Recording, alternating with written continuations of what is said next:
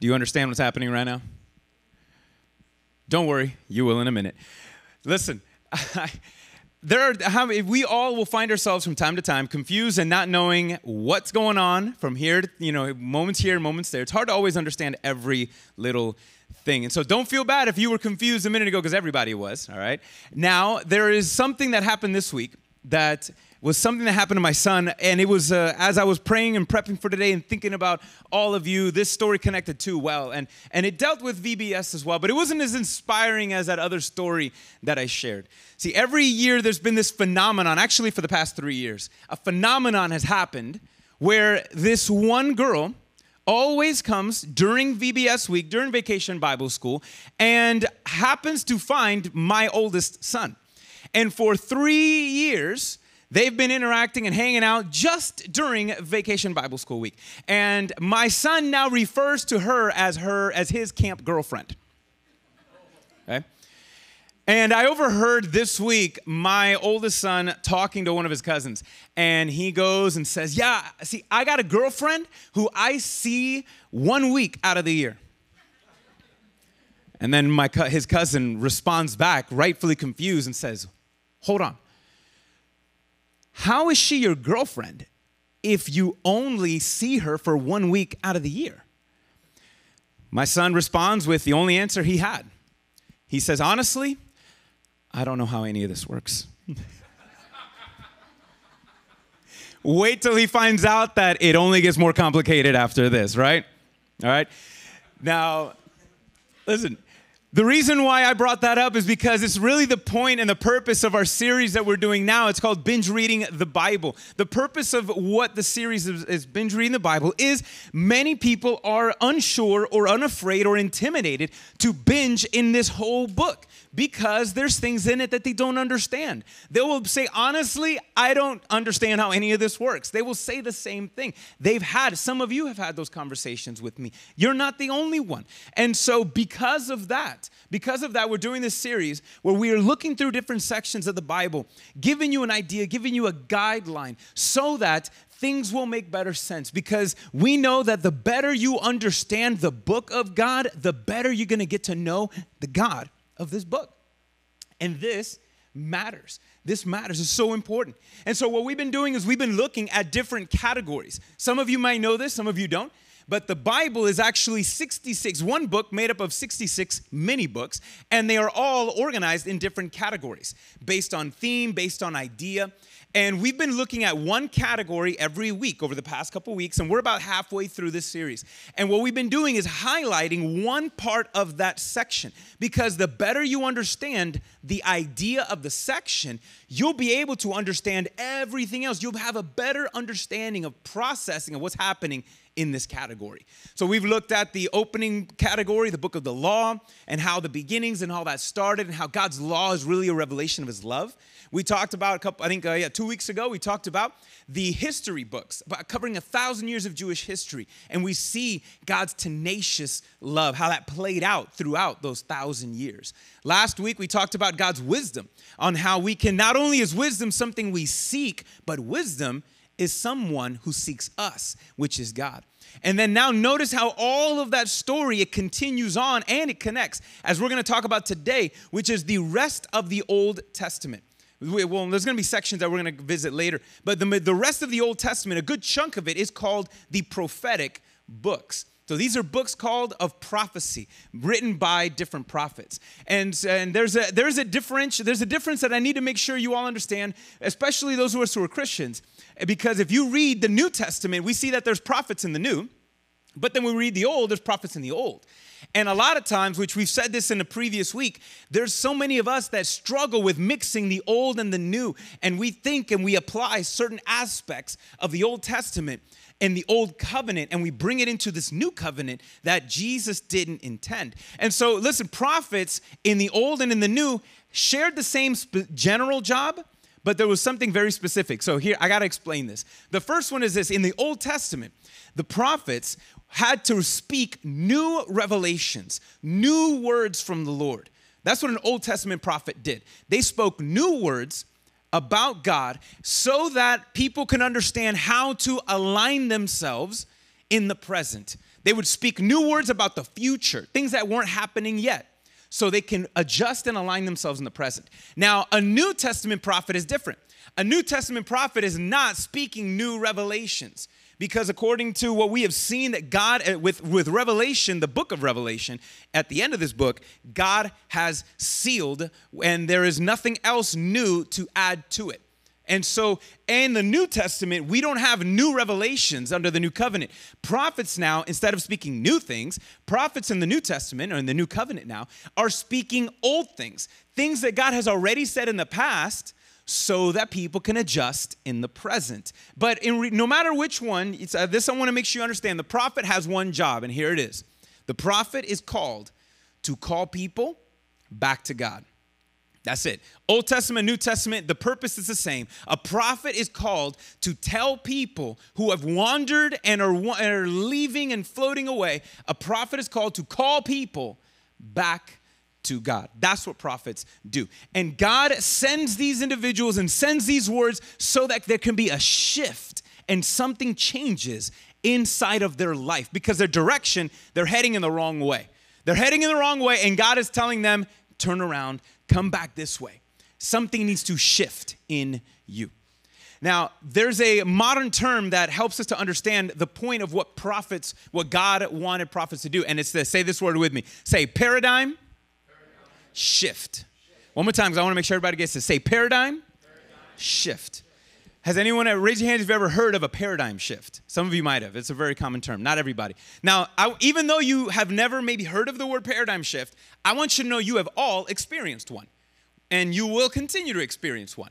See, you and I, we all have a certain amount of a subconscious understanding of things, things that we know and things that we've kind of assumed, and they make up this on the subconscious level. It makes up our habits, how we view the world, and the way we view the world, the way we view ourselves, the way we view God, the way we view everything actually impacts how we live.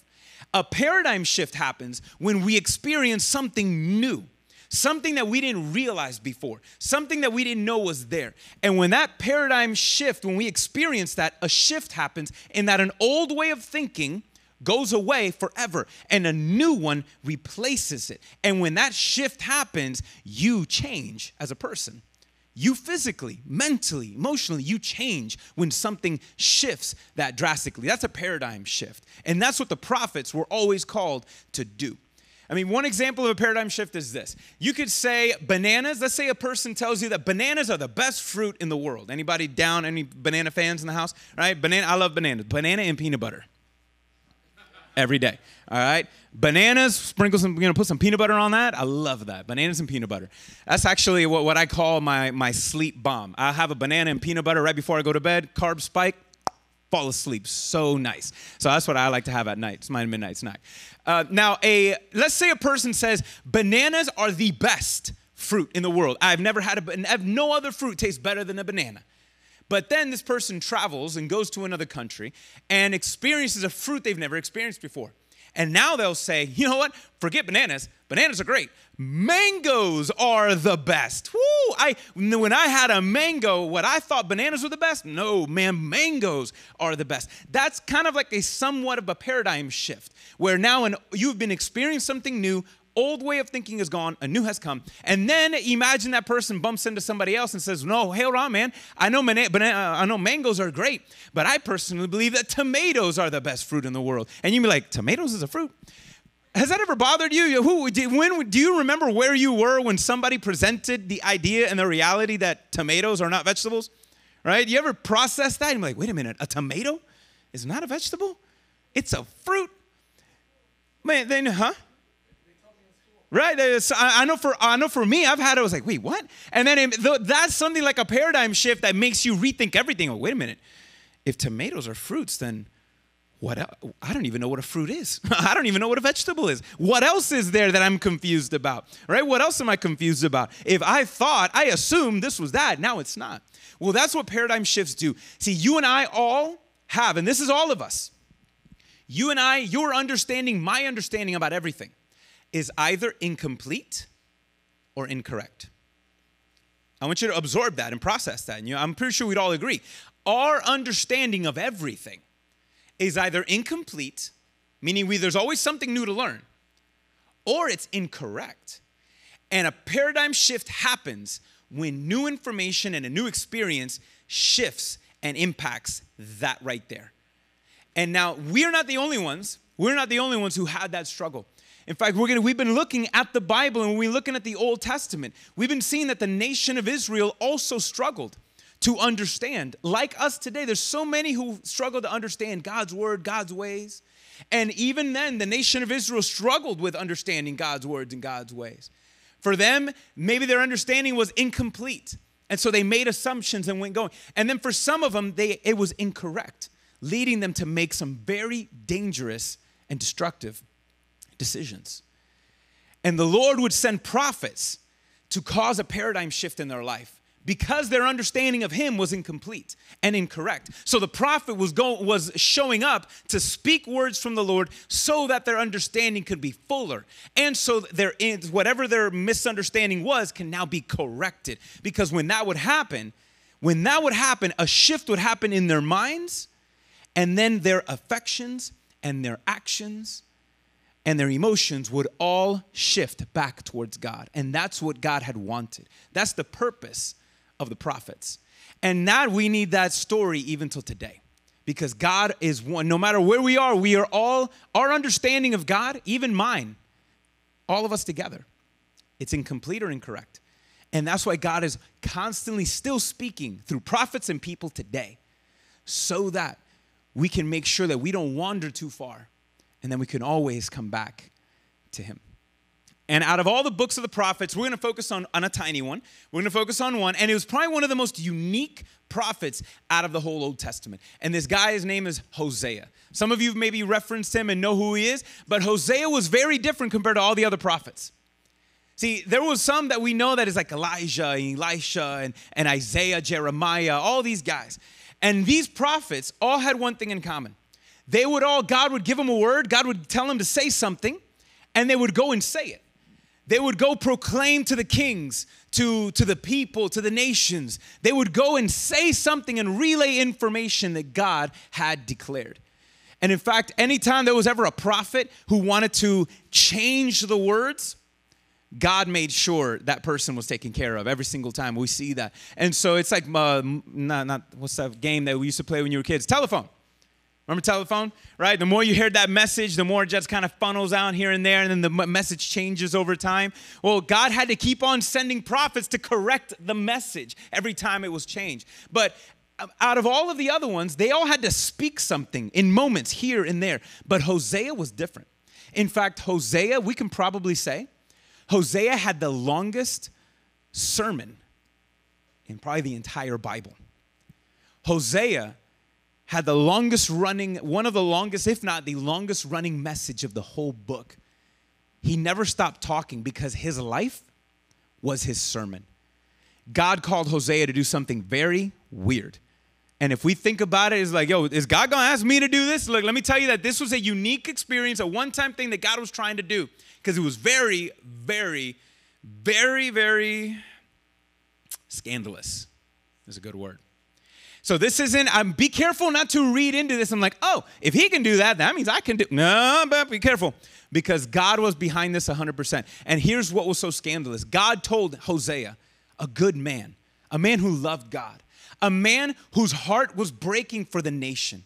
See, God would send, the one reason why God had to send prophets was because people stopped paying attention to God. They wouldn't hear him, they would wander, so God would have to send people to get them. Now, we talked about last week that King Solomon was the king of Israel during the height of peace and prosperity. But when King Solomon died, the nation experienced civil war. And out of the 11 tribes that made up and that was divided the nation of Israel, one remained. It was called the, the kingdom of Judah over in Jerusalem. And the other 10 tribes broke off. And they were the northern tribes, the northern 10 tribes of Israel, because they figured there was just a division and a fight between who's the rightful king, who's the rightful heir. So Israel experienced a civil war and they split up. And God would send some prophets to the south, to the southern kingdom of Judah, and he would send others to the north. Hosea was one of the north. And the north was the one that was the most, the furthest from God. In fact, during Hosea's time around 700 BC, things were good. things were not that bad. It was peace, prosperity on the outside. Everything from the outside was looking good on the public. But on the private side, something was brewing. Even though their prosperity, everybody could see the prosperity, the Lord saw deep down and he saw he could not, he could not ignore the bloodshed that they were experiencing, the injustices that were happening every single day, the corruption from the top down. It was nasty and it was brewing and it was it, it eventually would lead to their destruction. And god would send prophets to say hey guys turn around before it gets too late. We've all done that have you ever seen a friend heading in a, in a certain direction and you know that it's not going to end well if they keep going and then you try to speak life to them and you try to encourage them to think differently? Have you ever done that? Have that ever happened to you? Yeah. That's what the purpose of a prophet was. They were heading in the wrong direction. It wasn't going to end well and they had to turn around. But Hosea's heart was breaking for his people. And so God asked him to do something very, very difficult. He told Hosea, I need you to marry a quote, promiscuous woman. Do I need to translate promiscuous? Anybody? All right, everybody old enough for promiscuous? All my high schoolers, middle schoolers, we good with promiscuous? All right, we good with that? Now, we don't know if she was promiscuous before he married her or if it was prophetic that she would become promiscuous. But here's the thing in Jew, under Jewish law, if, an, if a woman, let's say in this case a woman, but a male too, it doesn't matter who you were, but in this case, if you were married and you were a man and a woman committed adultery, that was the pain of death. If you were a woman and you were married and the husband committed adultery on you, death to you, all right? That's what it was. And so God says, I want you to marry this kind of woman. And Hosea faithfully obeyed. And his, for his, again, his message, though he spoke from time to time, his message was his life. He lived out his message, what God wanted everyone to see. It was so, again, scandalous because God wanted his people to really see, because they weren't paying attention. So he wanted them to see what his loved what his love looked like. And so we're going to look at Hosea chapter 3, which is the pivot point of this book. And in this chapter, you're going to see the heart of everything that is written in the book of uh, all the prophetic books. If you understand the point of Isaiah, you understand all of the prophets and how to process it all. So let's look at Hosea chapter 3, verses just 1 and 3. Because here, after years of living this life, and again, this being promiscuous, all right, this was someone who she would step out of her relationship with her husband, not just once, not twice, but enough times that we lost count. She stepped out on him many times. And on one of those times, again, when she stepped out on him, God speaks to Hosea and says the following Hosea says, And the Lord said to me, Go again. Say again. Again. Go again and love a woman who is loved by another man and is an adulteress. Even as the Lord loves the children of Israel, though they turn to other gods and love cakes of raisins. So I brought her for so I bought her for 15 shekels of silver and a homer and a lethech of barley. And I said to her, you must dwell as mine for my for many days. You shall not, okay, look, you shall not play the whore. All right, he ain't messing around. You shall not play the whore or belong to another man. So I will also be with you. Serious words, heavy words. Now, in this section of Hosea, we see that Hosea's wife, her name is Gomer, by the way, returns home. Now he has to go out again. How many times? What did God said? Go what? again. Go again after her. And now, according to the law, what should Hosea, what is Hosea rightfully able to do? Hosea is rightfully able to report her and have her be done with uh, under the law. And we, we talked about this another time. What was the point of the law? That, that's for another week. But according to the law, that's what he was allowed to do. In fact, that is, that's what he was expected to do. But what did now God say? Hey, isn't God breaking his own rule, if you think about it? God is telling him to have grace and mercy when there should be justice, his justice. Go once again and love your wife. Go once again. Now, one thing that we see here is that the love, you know, she's not the only one apparently who loves or who is loved by her. You know, Hosea is a dude who loves her and still loves her, but apparently there's this other guy. There's another guy who loves her, another man, another man who loves her. And now, again, this was not the first time. Now, we don't know if this was the same guy she would always go to or if this was just the next dude. I don't know. But what we know is this that she would repeatedly step out on her family, not only her husband, she had kids with Hosea. She would step out on her family consistently, constantly, searching for her passions. And in this section, we see that those who loved her failed her. Those who she loved, her love interests, failed her. Do you know how I know this? Didn't you see that? What did Hosea do when he found her? Hosea bought Gomer. Now, this implies this, what we understand of this is that Gomer wasn't just anywhere. Hosea finds Gomer, his wife, on the slave auction block. When he went looking for her, he found her. And he found her a slave. We don't know how she got there. But all we know is that that's what that's what she was. She was running after her passions and that led to being a slave. What attracted her, what attracted her initially, eventually attacked her and enslaved her. And that happens to us today. Where the passions of this world that see, ooh, that sounds fun, that sounds interesting, that sounds great, and they attract us away from God, only for us to later find ourselves enslaved to sin and our passions and to habits that we can't break from. And so here we see that her love interests have failed her because where is Hosea? On the auction block.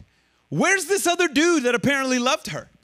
If he loved her like God said, where is he? What is he? Where is he? What kind of love is that? Where she needed him the most, she risked it all, man. She risked everything for this guy. And now, when she was in trouble, where is that guy? Where is he now? Who knows? We don't even know, but the likelihood could also be that either she was so poor that she sold herself into slavery, or what if these people that she would give herself to betrayed her for a quick buck and turned her into? And now here she is, being sold by the very people who said loved her. Now this we now those are some assumptions, but this we know. It is still sad today to see how many people are used and abused and broken by people who supposedly say they love them. People who listen, for those of you that you're in the dating game or you're trying to this and that, you're still in school. Look, I don't know how many times it still happens who people say, Oh, this guy will give me, this guy is what, this girl is what I need. They love me. And then when push come to shove, and then your friends, oh yeah, you risk it all for your friends. You do what they're doing, and here and there. And when push come to shove, where are those friends? What kind of friends are those? What kind of friends are those who really where you needed them? Ain't nowhere to be found. That's all of those people that Hosea, that Gomer counted on, when she needed them the most, they failed her. But not only that, the gods that she worshiped also failed her. Now, if you read that verse, that was probably something that stood out real weird. Did, did you guys catch the, the culinary critique uh, that uh, God had in the scripture? If we can put it back up, he God God is criticizing Gomer and criticizing the nation of Israel, saying, "Oh, they run after other gods and what? They turn to other gods and they love cakes of raisins. They love raisin cakes." Now, hopefully, none of you felt convicted at some point, and I was like, "Wait a minute, I had something like that for breakfast." like, wait, I, I, I, love raisins. You know, I, I love cinnamon, the cinnamon rolls with the raisins. It's like, do Jesus, do I have to repent from from that too? I, I just came, you know, oh I'm like, no. I was like, look, God's not hating, all right, on pastries, all right? God's not hating on pastries there. There's he doesn't have anything against raisins or cakes or any of that. But see, that word, that expression that was used there is because cakes of raisins in this case were used in pagan worship. So, this expression, this word here, notice that it's other gods who love cakes of raisins. So, this was something that was had when they would go to these demonic temples to worship these gods. Gomer, more than likely, would have gone to plenty of these places, just like most of Israel was doing at this time.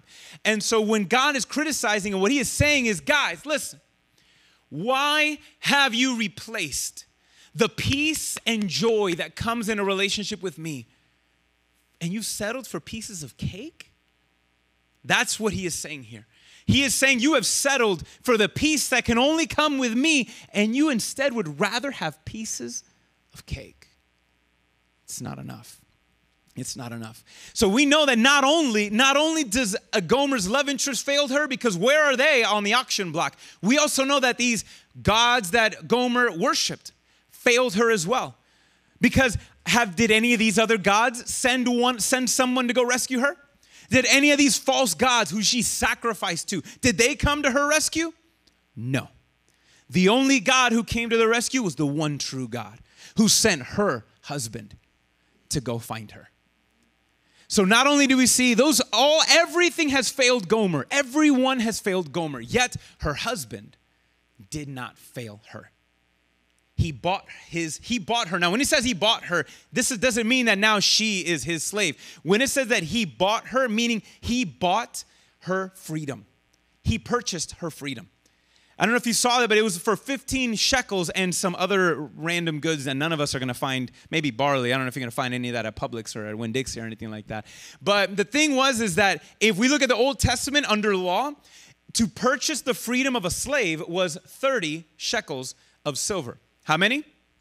30. 30 shekels of silver to purchase the freedom of a slave. And so Gomer pays 15. He doesn't have enough. And so he makes it up with whatever goods he can. And he purchases her freedom. Now, when you read those words in verse 3, those are some hard words. It sounded harsh when we read them today.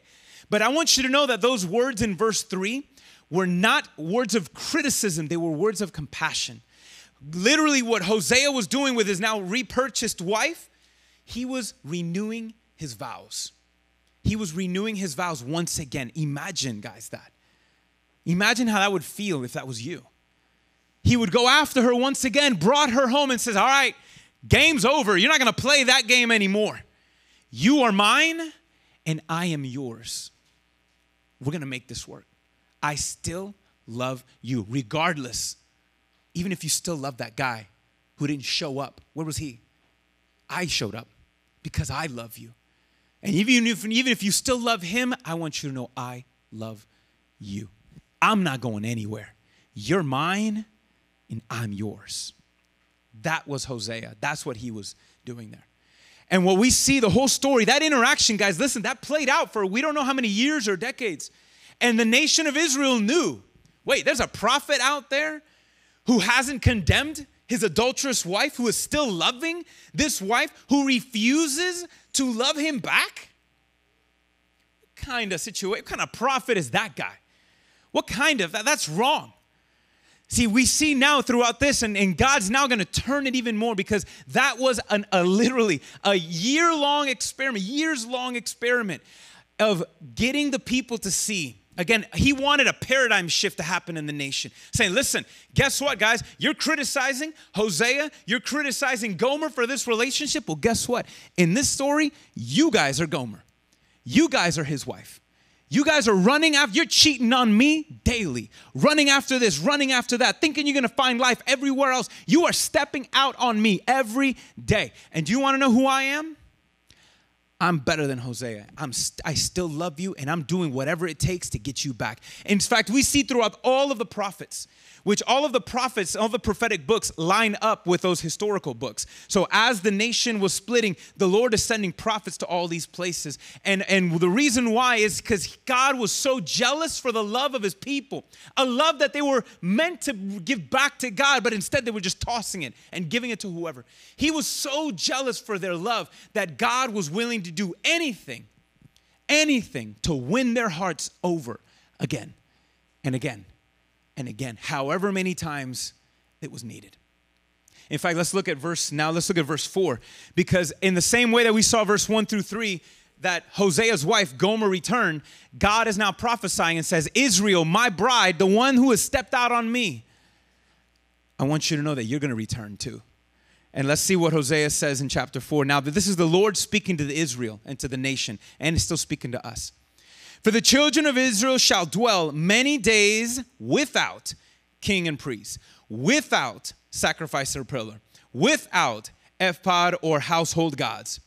Afterward, the children of Israel shall return and seek the Lord their God and David their king. And they shall come in fear to the Lord and to his goodness in the latter days.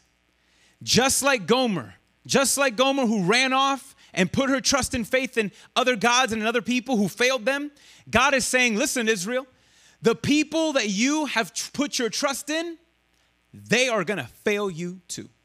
They're gonna fail you. Israel, instead of placing their trust in their one true king, God, decided to place their, in, uh, their trust in corrupt kings. And these kings, instead of doing what God asked them to do, instead of the people doing what God asked them to do, they would set up unholy alliances with people, trusting in other nations and say, Yeah, hey, we're good. We're good. See, well, we don't need God. We got this together. I mean, hey, we've been kind of doing our own thing. We've been worshiping God on Saturdays and worshiping this other demons and other idols on Fridays and every other day. Things are going good, peace and prosperity. Everybody's winning. And so they thought that they could keep going. And God was saying, Man, not you guys are heading in the wrong direction. You're heading over a cliff. I'm not sending you over there. You are heading that way. Pay attention, turn around before it's too late. Because everything that you are trusting in is gonna fail you. Now, guys, we know this happened because out of all of the political alliances that Israel made, none of those alliances came to their aid when the northern kingdom of Assyria sieged and attacked the 10 northern tribes. See, the bottom tribe, Judah, was exiled years later by Babylon and later Persia. But that Jew, the, the, the kingdom of Judah, after being exiled, was later able to return back home. That's why we call them the Jews, because they're the traditional Jew, the, the tribe of Judah. You know what happened to the other 10? We call them the lost tribes of Israel. Because this, this nation, this kingdom was conquered by Assyria, taken away never to return again. Never to return.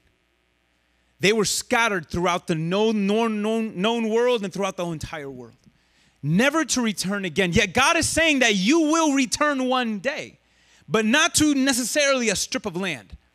You're not just going to come back to a promised land. What God is promising, saying, no, you guys are going to return to a promised king. You're going to come back to a promised king. It's going to be different. But see, Israel's friends failed them.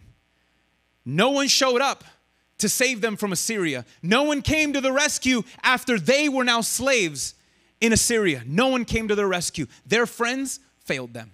But not only that, so did their false gods. The nation of Israel allowed a lot of disgusting, and the, the northern nation, a lot of disgusting practices to happen. So much so, I can't really say them today because we got some, some youngins. Some youngins, and I don't want plug your ears because then I'm gonna you're gonna have an interesting conversation in the car. I'm, I'm not I'm gonna save you from that. Okay, I'm gonna save you from that. But it was crazy, crazy to see what they were doing. And in fact, here he says that he was noticed. He says all the household gods those are gonna fail you. None of these gods came to their rescue when Assyria showed up. None of their gods came to save them. But God, just like Gomer, as she was enslaved, God was saying, "Listen, I'm gonna come get you." I want you to understand you are going to be without without a lot. And maybe you're going to feel without hope. But trust me, there's going to come a day, latter days, one day in the future, that a king would come. And out of, even though Israel's friends had failed them, even though their gods, their false gods had failed them, God is going to say, Watch, I am not going to fail you.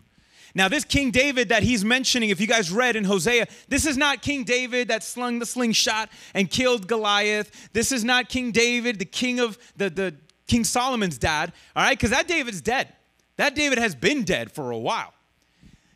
This King David, and with the Jewish people and the Israel people, they knew that this was an idea, this was a promised Messiah, a coming king who would one day make all things right a coming king who they would say, they would, when they see this king, that this king is gonna do something so amazing that they are gonna come and return back to God in fear. Now, fear is not fear and trembling like some of you, and when you know like something's going down, like uh, you know, something happened at school, and you know they already called mom and dad, and you're coming home fear and trembling because you know the talk's coming. Not that kind of fear and trembling. This fear is in this it's it's actually an amazing Hebrew word. And actually in this case it's referencing amazement and awe and wonder. Something this king will come one day and do something so amazing that it's going to take everybody's breath away. And they are going to return back to the promised king because he's going to surprise them in a way that they didn't see something they didn't see it coming.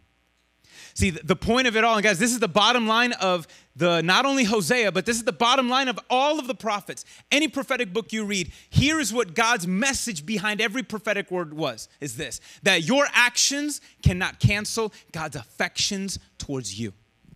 That's what Hosea, that's what the life story of Hosea was. That's what every prophetic word, everything that we see in the prophets was this. The bottom line is this that every that your actions cannot cancel God's affections towards you. Your actions cannot cancel God's affections towards you. I know it may feel like that sometimes. I know it may feel like that sometimes because you may be in your feelings and you may be, well, how could God love me? How could God? He can't. No way he does. See, if that's how you feel, if that's what you're believing, then your understanding of God is incomplete and incorrect. It's incomplete and incorrect. Until you realize this right here, until you're confronted with the fact that your actions have not and cannot cancel God's affections towards you. That is what the message that God was trying to tell Israel. No matter where you find yourselves, no matter what, look, I'm gonna let you follow in your past and you have to deal with the consequence of your decisions because the point was I want you and I need you to change. I want you to change, but you can't change yourself. You can't change yourself. You can maybe make adjustments here and there. You can do some self improv and imp- you know, some little things there, self improvements. But you cannot do what is needed. You cannot do what is needed. I only can do that. I only can do that. And I want you to know that my affections will never change. Your actions cannot cancel my affections. He promised Israel, I would not fail them, that a king would show up one day and do something. Well, 700 years after Hosea, that promised king showed up and did something that no one saw coming and surprised even his closest friends. Jesus was that prophet. Jesus was the better Hosea. Jesus was the one, just like God. What did God tell Hosea? Go once again and go find them. Go once again and go to where they were. God once again said, I'm gonna go get my people. But this time, instead of me sending another person, I'm going myself. I'm gonna personally go. Jesus was that promised prophet who came and lived his life sermon out, just like Hosea for the world to see. He lived out his life and he came looking for us, looking for you. And in fact, we notice what did Hosea do? We said that the, the point or the price of purchasing a slave, a slave's freedom in the Old Testament was 30 pieces of silver. Hosea paid 15 shekels of silver plus some other goods. Well, think about Jesus' best friend betrayed him for 30 pieces of silver. Jesus found us enslaved in our own sins. He came looking for his bride and found his bride a slave, a slave to sin. And Jesus allowed himself to be sold. He didn't go and purchase our freedom with cash. Jesus was sold and betrayed for 30 pieces of silver to redeem us. And then he later purchased our freedom with his very life. That's what he did. That's what he did. The violent and bloody act of Jesus' love on the cross and then the miraculous moment of his resurrection took the apostles and the world's breath away because Jesus gave his last breath on the cross for us. And then three days later, breathed again. And because he was able to breathe again, now we can. Because he lives, now we can live. Knowing that we have a God who loves us so much, he came after us and is willing to do whatever it takes. Because Jesus, our actions did not cancel Jesus' affections towards us. Even the, even the actions and his best friend betraying him, and all these people murdering, you know, doing what they were doing. And what was Jesus' heart? What did he say on the cross? He said, Father, forgive them they don't know, they do not understand. Their understanding is incomplete. Their understanding is incorrect. Forgive them. Forgive them. They don't know what they're doing. Even those actions didn't cancel his affections towards those people. And if God could still love the very people who murdered his son, if God could still love the same people and was willing to forgive the same people who put the little nails in his hands, if he was able to still love his best friend who betrayed him, he, can, he still loves you.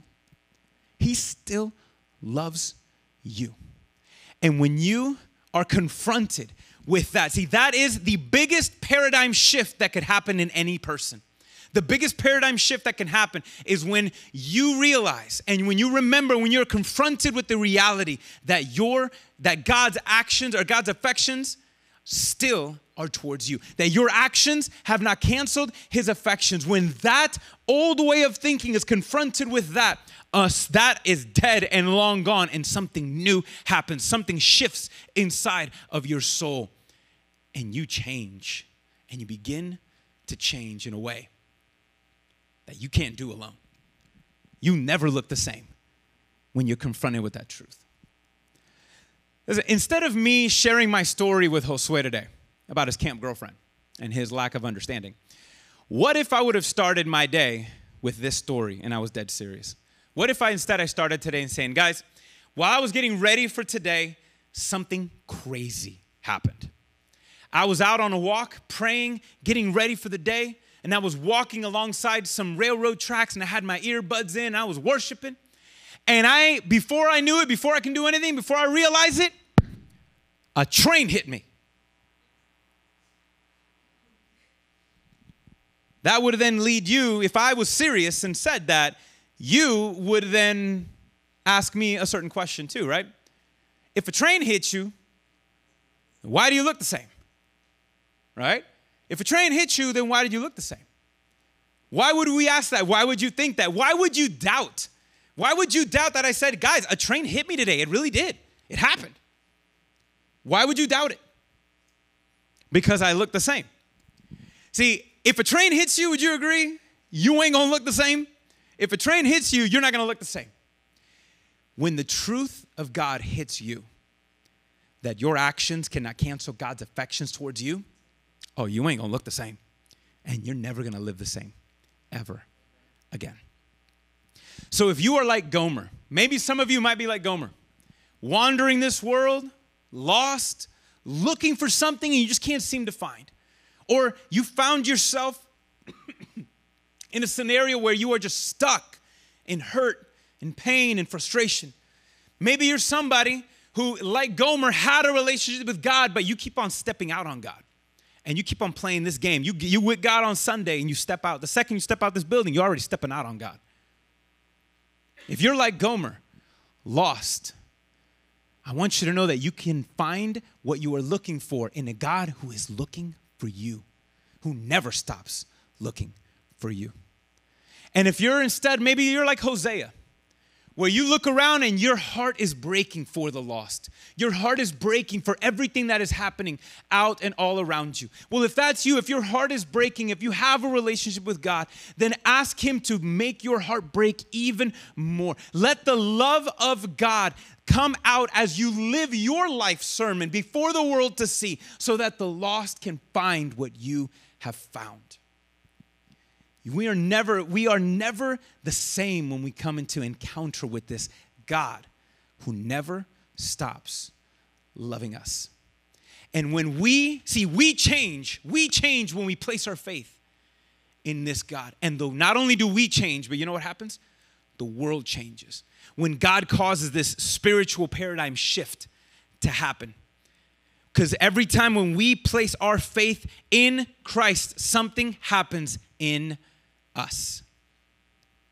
For all who are in Christ are a new creation. The old is gone. The old way of thinking, the old way of living, the old way of processing the world is gone when you are in Christ because something is happening in you. Instead, behold, the new has come and new life is available to all of us.